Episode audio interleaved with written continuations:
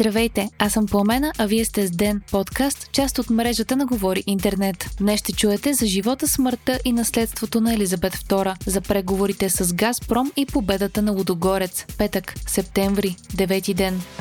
Вчера вечерта на 96 години си отиде кралица Елизабет II. През 70-те години, в които е на трона, кралицата се превръща в стожер на постоянството. Константа в един бързо менящ се свят. Тя става свидетел и участник във възстановяването на света след Втората световна война, на студената война, на създаването на Европейският съюз и излизането на Великобритания от него. През това време много монархи се разпадат, но Елизабет успява да запази короната и да спечели любовта не само на хората на острова, но и по целия свят. Елизабет Александра Мери Уинзор се ражда на 21 април 1926 година и никой не предполага, че съдбата й е отредила да стане най-дълго властващият монарх на Обединеното кралство, Северна Ирландия и 14-те страни от общността на нациите, сред които Австралия, Нова Зеландия, Канада, Папуа Нова Гвинея и Ямайка. Пътят и до трона минава през абдикацията на Чичуи, крал Едуард VIII и смъртта на баща й, крал Джордж VI през 1952 година, когато Елизабет поема короната само на 25 годишна възраст. През цялото време до нея е съпругът и принц Филип, за когото се жени през 1947 година и с когото имат 4 деца, 8 внука и 12 правнука. Като кралица Елизабет II работи с други легендарни фигури в историята на Великобритания, като Уинстън Чърчил и Маргарет Тачър, а за 70-те години, в които царува, се сменят 15 10 министър-председатели на Великобритания. По време на управлението си Елизабет реформира образа на монархията в Обединеното кралство, като му придава по-човешко и достъпно лице. Пример за това е документалният филм на BBC Кралското семейство, който надниква в дома на Уиндзорите и за първи път показва как живеят. В същото време кралицата запазва правилото монархията да не се намесва в политическия живот на страната и запазва мълчание по време на много сътресения в държавата. Поведение, което и носи критика и често остава неразбрано.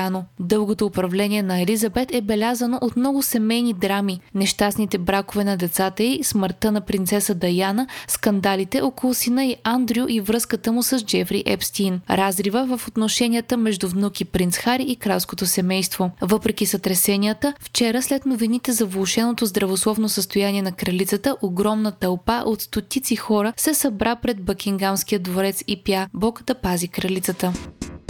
Какво следва сега? Най-големият син на Елизабет и Филип Чарлз е новият крал на Великобритания, а синът му Уилям е новият престолонаследник. Първата си официална реч като монарх, крал Чарлз III, ще даде днес в 18 часа местно време. Очаква се в събота Чарлз да бъде официално обявен за крал на церемония в двореца Свети Джеймс в Лондон, въпреки че на практика той стана крал в момента, в който Елизабет умира. Чарлз се възкачва на престола на 73 години. Очаква се погребението на Елизабет да е след около 10 дни в Уестминстърското абатство, а правителството обяви национален траур до тогава. 96 топовни салюта по един за всяка година от живота на кралицата ще прозвучат днес в Хайд парк в Лондон.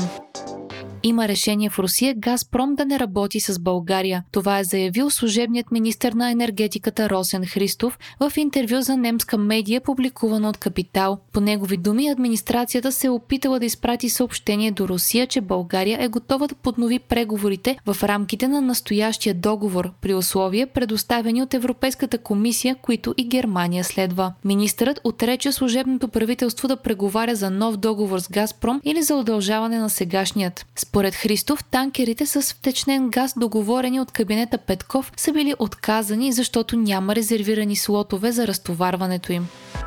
Министрите на енергетиката на Европейския съюз се събират на извънредно заседание в Брюксел днес, за да обсъдят пакета от мерки, предложен от Европейската комисия, целящ да облегчи енергийната криза и финансовото натоварване върху бизнеса и домакинствата. Европейската комисия предлага следните пет мерки. Облагане на свръхпечалбите на производителите на електроенергия от негазови централи облагане на свръхпечалбите на производителите на петрол и газ, държавна помощ на дружествата, доставчици на токи отопление, таван за купуване на газ от Русия и задължителни економии в потреблението на ел-енергия 10% спрямо миналите 5 години и допълнителни 5% за пиковите часове.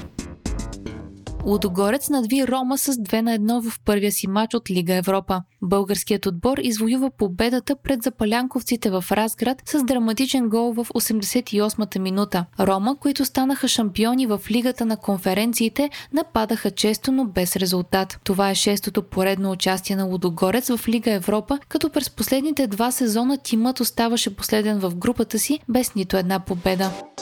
Вие слушахте подкаста Ден, част от мрежата на Говори Интернет. Епизода подготвих аз, Пламена Крумова Петкова, а аудиомонтажа направи Антон Велев. Не изпускайте епизод на Ден. Абонирайте се в Spotify, Apple iTunes или някое от другите подкаст приложения, които използвате.